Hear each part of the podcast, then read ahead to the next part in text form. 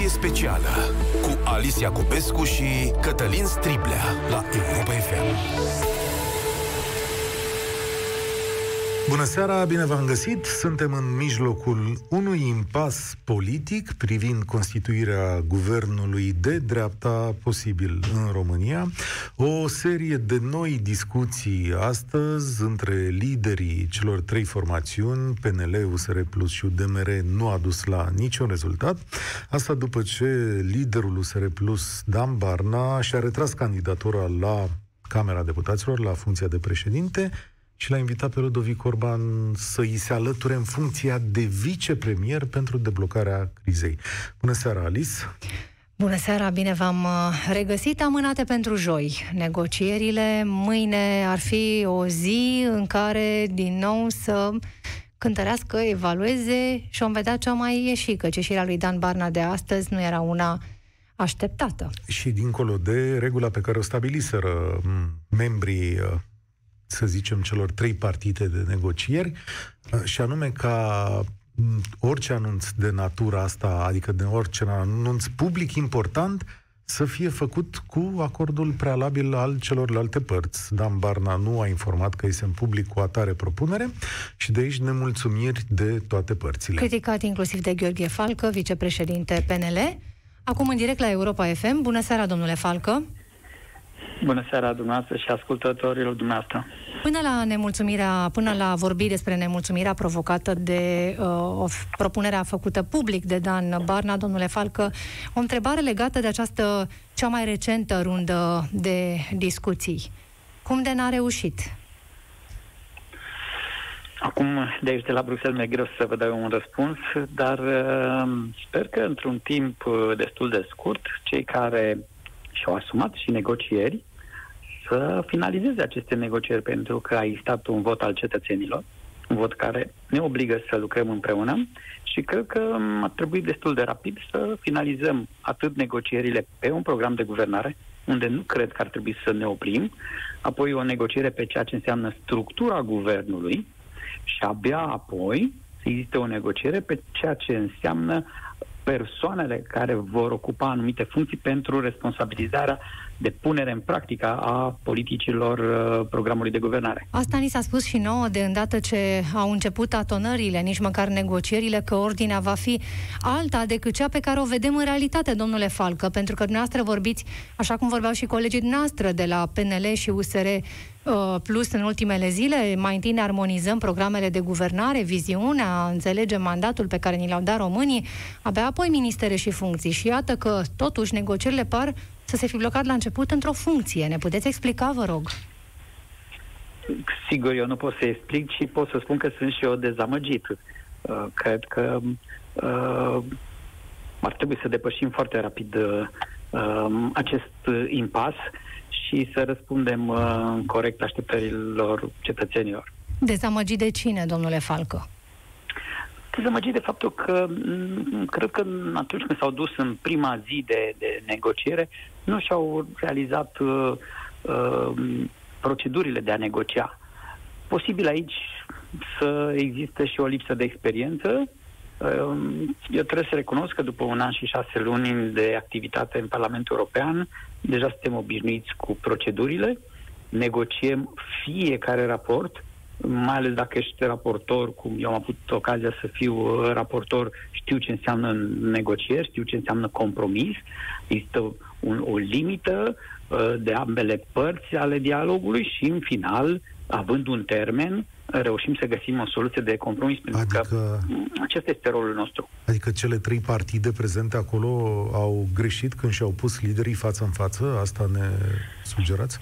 Da, da, eu cred că liderii trebuia să, trebuia să fie separați, ei să vină doar în faza finală, uh, când echipele de negocieri puteau să le spună pe aceste teme ne-am, uh, ne-am armonizat, pe aceste teme din programul de guvernare suntem ok, uitați, uh, așa credem noi că trebuie să fie structura guvernamentală și puteam să spunem, aici nu ne-am armonizat, haideți să găsiți liderii, într-un termen scurt, un compromis. Și atunci uh, apăream în fața oamenilor ca responsabili, ca oameni care le prezentăm modul în care vom gândi noi intervenția în sistemul de sănătate, modul în care intervenim noi în sistemul educațional, modul în care vom implementa banii europeni și aceste lucruri le aștept în următoarele zile. Să spunem că imediat vom vorbi în acest program cu uh, sociologul uh, Sebastian Lăzăroiu și jurnalistul Sebastian Zahman, dar am o întrebare de, care se leagă de Partidul Național Liberal. Este esențial pentru formațiunea din care faceți parte, domnule Falcă, să aveți funcția de președinte al Camerei Deputaților?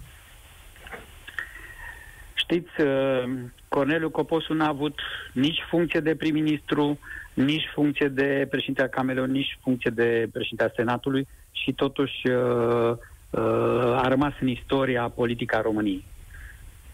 Dar, uh, cu cine îl comparați acum? Sau pe cine comparați cu el? Nu, nu, nu, nu, nu compar cu nimeni. Ci spun că nu, nu este neapărat uh, uh, o dorință, ci poți să obții o astfel de funcție prin negociere. Nimeni nu spune că domnul Ludovic Orban, care a făcut un, un, a avut un succes anul trecut prin căderea guvernului remarcabil. Putem spune că în 2019 uh, faptul că domnul Orban a condus negocierile să cadă guvernul PSD a fost ceva fantastic pentru România. Faptul că și-a asumat uh, împreună cu PNL-ul gestionarea crizei din, din anul 2020 este de unul de, de apreciat. Uh, eu spun laudativ pentru fiecare persoană da. politică care își dorește o astfel de funcție de președinte de cameră, dar în același timp, eu cred că pot să stea acești oameni la o masă să găsească o soluție uh, și rapidă de compromis și să mergem mai departe. Adică să facă un pas în spate, domnul Ludovic Orban? Eu n-am spus cine să facă un pas în spate, fiecare din cele două echipe de negociere au un vot, dar în același timp au și prin vot o responsabilitate, nu un blocaj. Vorbeați despre felul în care se negociază la Bruxelles, de exemplu, domnule Falcă, și despre armonizare. Cum vedeți o coaliție formată din PNL, USR Plus și UDMR la nivel de cele mai înalte funcții în stat? Premier, președinte al Camerei și președinte al Senatului. Practic se face o împărțire de 3 la 3. O vedeți altfel? Nu trebuie să spun eu cum o văd, că dacă aș fi în echipa de campanie, aș putea să spun acolo cum văd eu lucrurile, dar dacă am pune printr-o comisie tehnică procedurile, o să vedem la ce partid, conform ponderii, vin aceste funcții. E, e foarte simplu.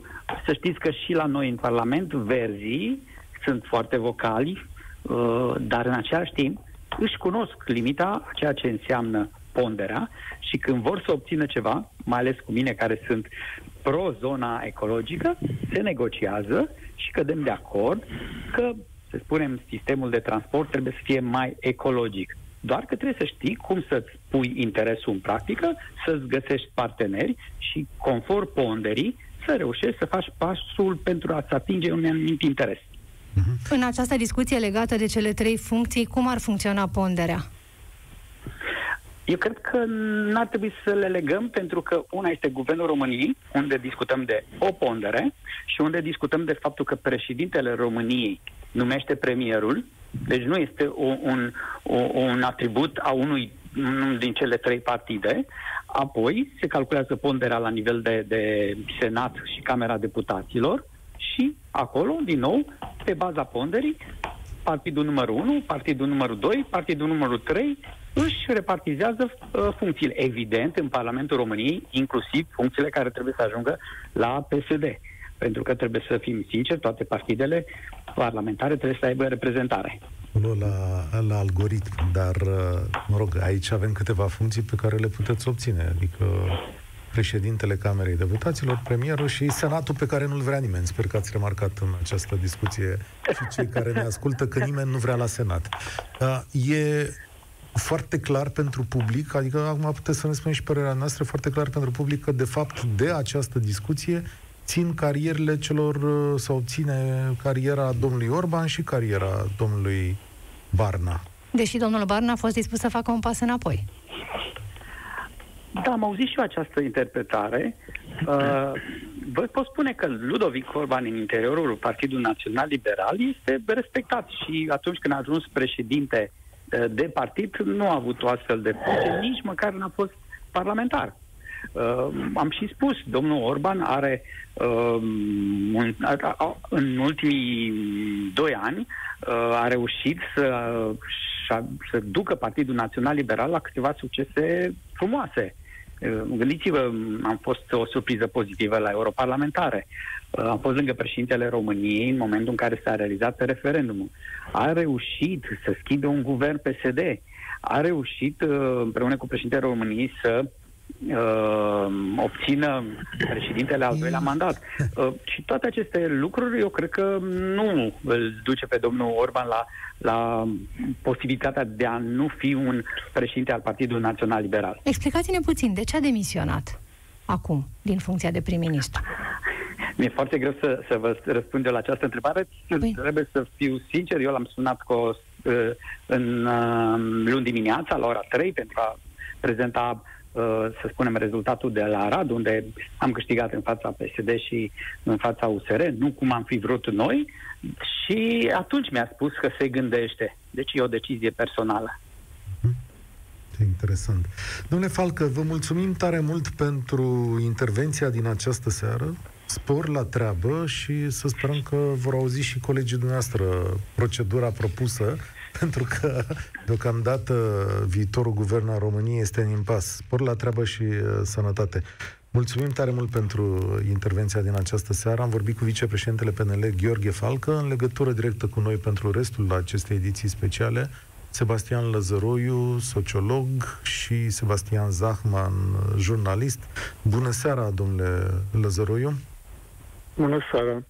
Haideți că vă întrebăm pe dumneavoastră în condițiile date. Uh, domnul, e vital pentru cariera domnului Orban să obțină această funcție în care s-a blocat uh, întreaga construcție politică?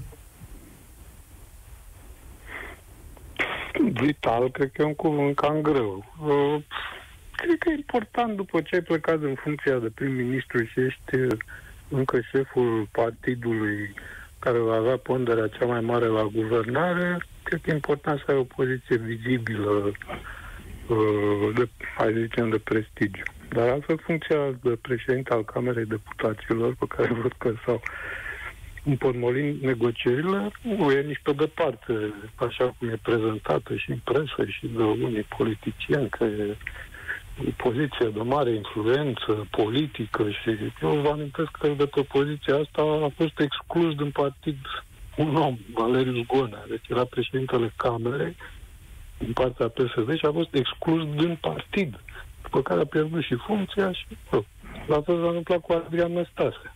Adrian Năstase, dacă vă amintiți, în 2006, noaptea cuțitelor lungi, a fost debarcat de la Camera Deputaților de propriul partid. Deci nu are nicio influență președintele Camerei fără o majoritate în birou permanent al Camerei e nimic. E, e un om. Mai ales într-o guvernare uh, în care vor fi trei partide, și PNL, și USR Plus, și, uh, și UDMR. Dar deci mai stăm în situația guvernării PSD, care era practic un guvern aproape monocolor, era, ALDE era o anexă. Deci în situații de genul ăsta funcția nu înseamnă decât uh, prestigiu și vizibilitate. Dar eu suspectez că uh, USR Plus, nu am informații, doar suspectez. Nu cred că își doresc funcția asta. Eu cred că l-au prins pe Orban la înghesuială. Ei știu că el vrea să fie parcat acolo în funcția de premier și încearcă să obțină mai mult în guvern. Și eu cred că aici apare dificultatea lui Orban în partid, pentru că el, pentru funcția asta, ar fi dispus să redea niște ministere grele celor de la USR Plus, dar nu vrea partidul. Acolo sunt oameni care sperau să obțină ei pozițiile alea, nu știu, interne, dezvoltare, finanțe și așa mai departe. Da. Deci eu cred că aici e cleștele. Uh, și nu, nu, eu nu cred că USR nu sunt atât de naivi încât să se cramponeze de o funcție care nu-ți dă decât vizibilitate. Jurnalistul Sebastian Zahman este de asemenea în direct cu noi. Sebastian, mulțumesc pentru răbdare. Tu ce știi despre uh, poveștile din spatele poveștii?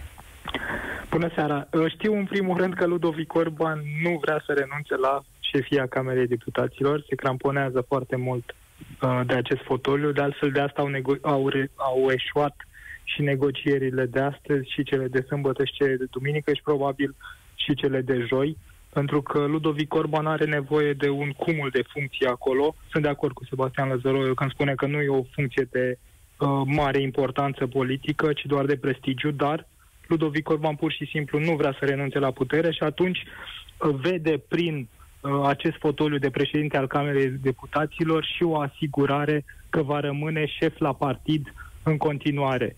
Uh, cel puțin asta și imaginează Ludovic Orban, pentru că în primăvară, când se va organiza congresul PNL, s-ar putea să asistăm la o altă tabără bine conturată în PNL, care să-l răstoarne pe Ludovic Orban din fruntea partidului și atunci, cu siguranță, ar pierde toată puterea, uh, pentru că nu funcția de președinte al Camerei Deputaților te face mai puternic și mai influent. Și aici să ne, să ne amintim doar de era Dragnea. Liviu Dragnea era și președinte al Camerei Deputaților, însă asta uh, nu conta absolut deloc. Când voia să impună decizii în guvern, îi chema pe, pe premierii de la acea vreme, fie că vorbim de Grindeanu, Tudose sau Verica Dăncilă, la Scroviștea sau în uh, Chiselef, unde pur și simplu uh, le dicta ce trebuie să facă la guvernare.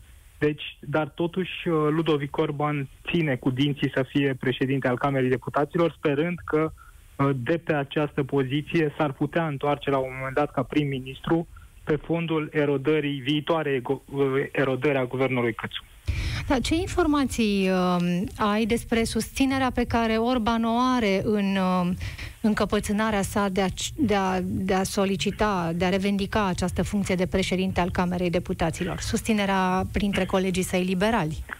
În acest moment sunt mai multe tabere în partid. Există, într-adevăr, majoritatea liderilor locali îl susțin pe Ludovic Orban. Unii, chiar unii dintre ei îl consideră principal vinovat pentru pierderea alegerilor, chiar pe președintele Claus Iohannis, uh, cu acele mesaje agasante împotriva PSD. Pe de altă parte, există și lideri uh, importanți cu notorietate care se coalizează în aceste zile împotriva lui Ludovic Orban. Desigur, ei nu sunt foarte vocale acum, dar așteaptă momentul oportun, fie că el va fi uh, acum, săptămâna viitoare, când uh, se va vota președintele Camerei Deputaților, fie în primăvară la Congresul PNL și, dincolo de relația din partid și de fractura dintre tabere, mai există și relația destul de tensionată dintre Ludovic Orban și președintele Claus Iohannis.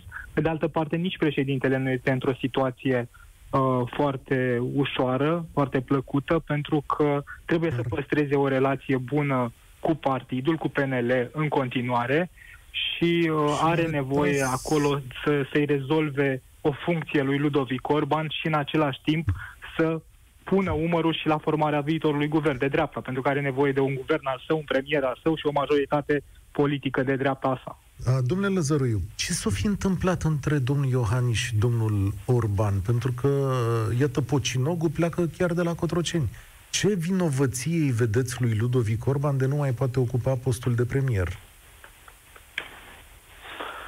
Păi, eu cred că n-ai zice o vinovăție am mai spus și în alte rânduri, uh, Ludovic Orban n-a fost niciodată un politician popular, cu carismă, care să atragă oameni, să atragă voturi.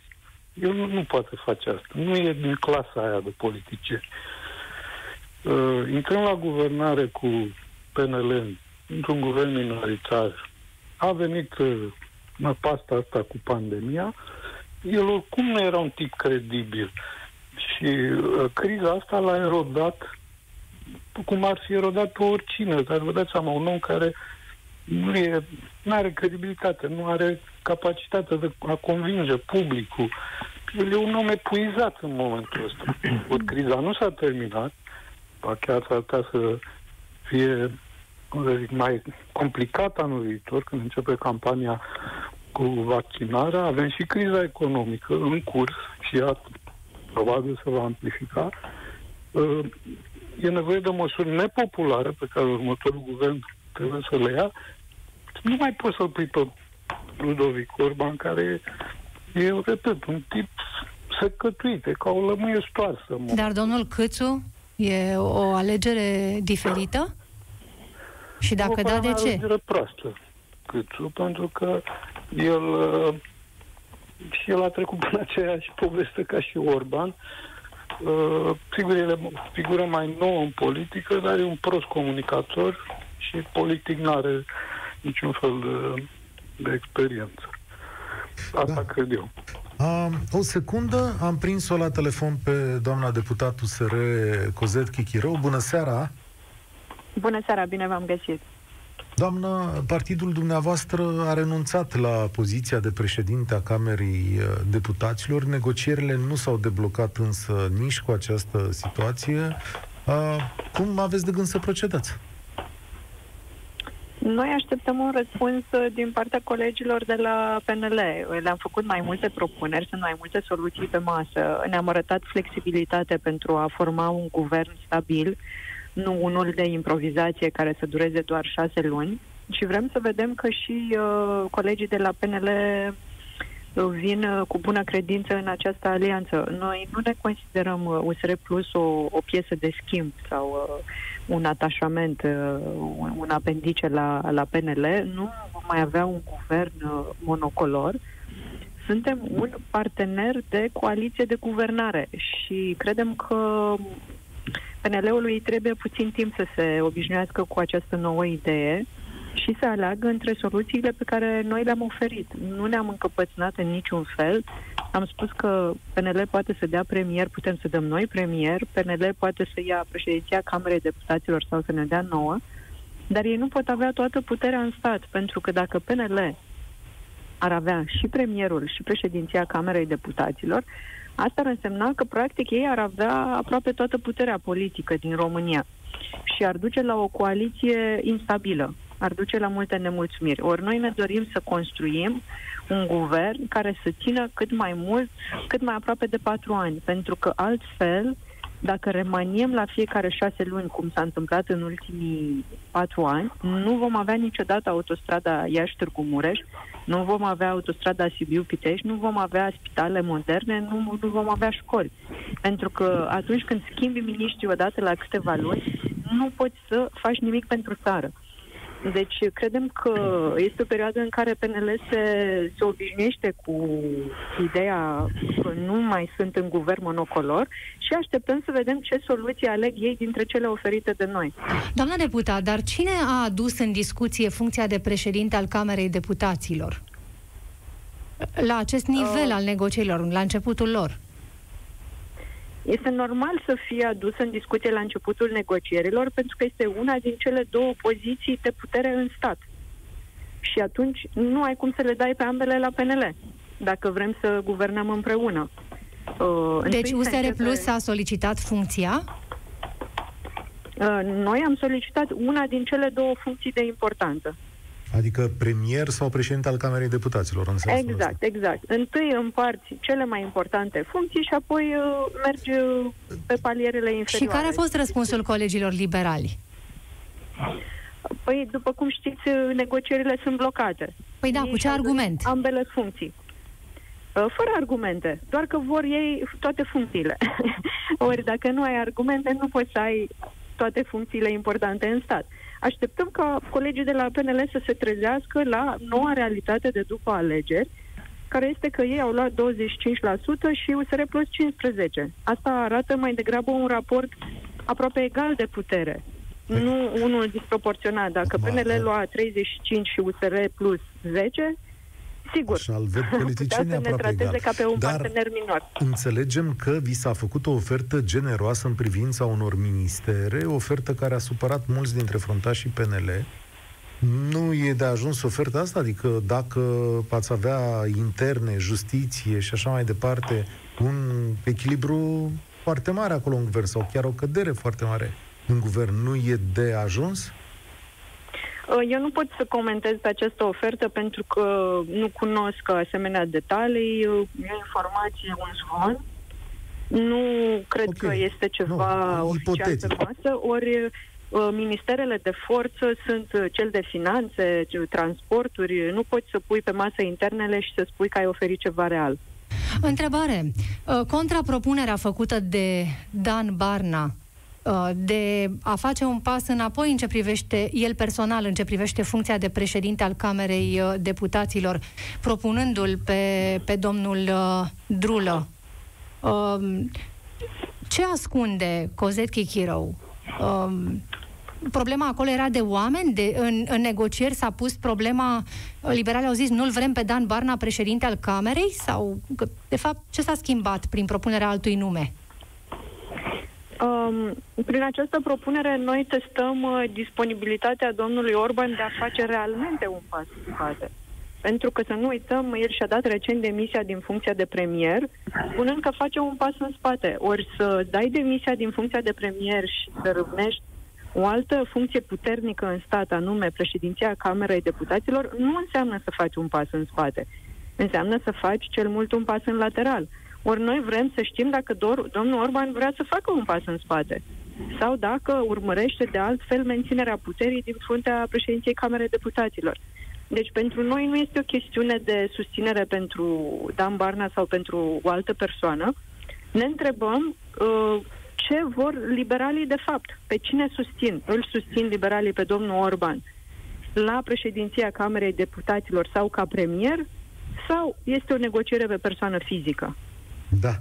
Mulțumim tare mult, doamnei deputat USR plus uh, Cozet Chichirou. E foarte interesant. Uh, de fapt, uh, blocajul acesta, în momentul ăsta, pare de nerezolvat dacă nu se dă la o parte domnul Orban, nu?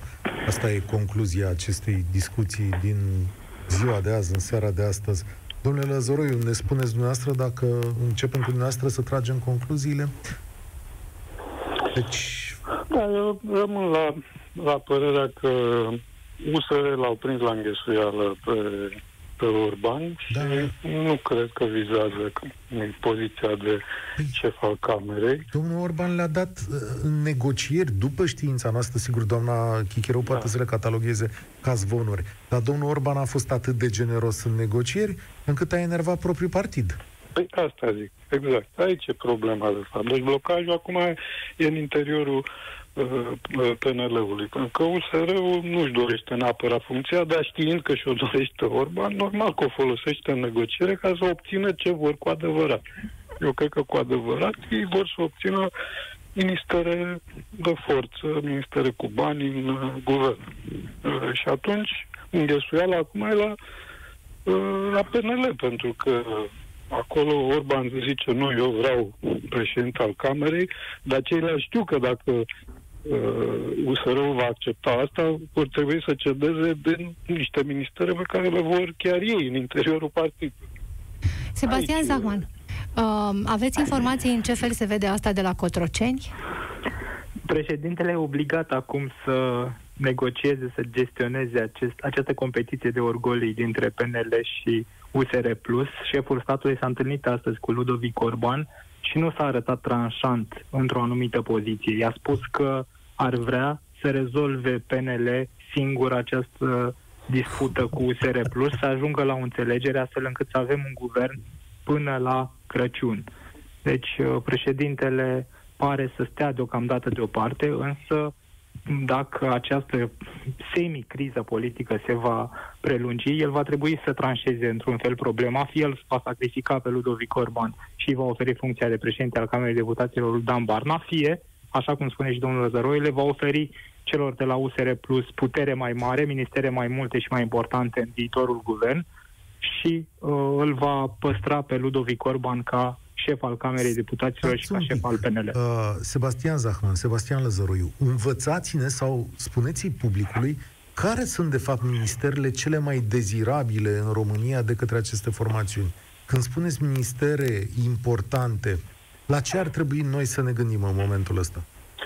Păi, sunt ministerele unde ai, să zicem, o armată mare de oameni în teritoriu, cum e internele.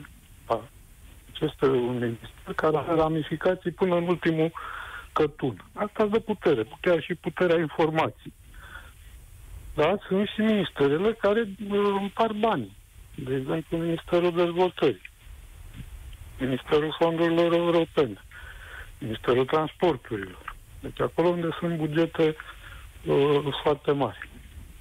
Ministerul Apărării și un minister cu putere, nu are bani mulți, nu are un buget, dar e un minister care are putere tot așa, pentru care uh, ramificații în tot uh, teritoriul național. Ministerul Culturii nu e un minister. La UDMR s-a dat... exemplu de dincolo. S-a dat ăsta. Ministerul era... Educației e un minister destul de bun, dar cu multe probleme, de-aia fuge toată lumea. Ăla e condus de sindicate și nimeni nu vrea să, să ducă acolo. Și sănătatea? Din, inform- din informațiile mele liberale... Sănătatea și nu neapărat, mai degrabă Casa Națională de asigurări. Uh-huh. Uh-huh. Sebastian? Zahman? Din informațiile mele liberale și-ar dori uh, trei ministere și anume Justiția, Finanțele și Internele, pentru că e un fel de sfântă treime a guvernului. Nu poți adopta niciun act normativ, vorbim aici de ordonanțe de urgență, ordonanțe simple, hotărâri de guvern și așa mai departe, fără avizul acestor trei ministere. Ori, în cazul unei crize guvernamentale, unei rupturi în coaliție, în alianță, atunci uh, un ministru de interne, de exemplu, de la USR, l-ar putea bloca pe pre- viitorul premier liberal. Uh, numai că pe lângă aceste ministere liberale își mai doresc și Ministerul Dezvoltării, de exemplu, robinetul cu bani pentru aleșii locali, uh, iar USR uh, Plus ar, uh, s-ar alege doar cu praf, praful de pe tobă sau cu ministere problemă, cum sunt uh, educația și, uh, și sănătatea. Da, stați un pic, ca să înțelegem exact. Știm, e poziție publică a celor de la USR că unul dintre ministerele astea două, justiție sau finanțe, trebuie să ajungă la ei. Adică, oricum mai dau, a fost una dintre condițiile lor de negociere. Există posibilitatea ca PNL să lase din mână unul dintre aceste două ministere? Da, eu cred că da. Pe care? La asta două. La astea două. Deci între astea două, cred că PNL e dispus să facă 50-50. Dar mai sunt și altele, adică astea sunt unele, mai sunt internele și, mă rog, tot ce am enumerat. Justiție și finanțe, uh, unul dintre ele, stau să mă gândesc acum să fac un calcul care dintre ele va ajunge la, la USR? Cred că la finanțele să la USR Plus, că au pe uh, năsui, cred. Aha. Ok. Alternativa ar fi bancă, care nu are nicio treabă cu finanță. Mulțumim tare mult pentru intervenția în direct, sociologul Sebastian Lăzăroiu, jurnalistul Sebastian Zahman. Cătălin, final de ediție, dar Știi, reluare de negocieri. Ei, mâine ne auzim din nou cu aceeași problemă. Sâmbătă, la întâlnirea de sâmbătă, știi că domnul Claus Iohannis le-a recomandat celor trei partide vă rog să nu fiți penibile, a spus domnia sa. Măsurăm mâine să vedem dacă au ajuns aici sau încă nu. Da, vă ținem la curent, evident, cu ce se întâmplă, știrile care contează peste câteva minute doar. Noi vă mulțumim pentru atenție. O seară bună! Ediție specială cu Alicia Cupescu și Cătălin Striblea la Europa FM.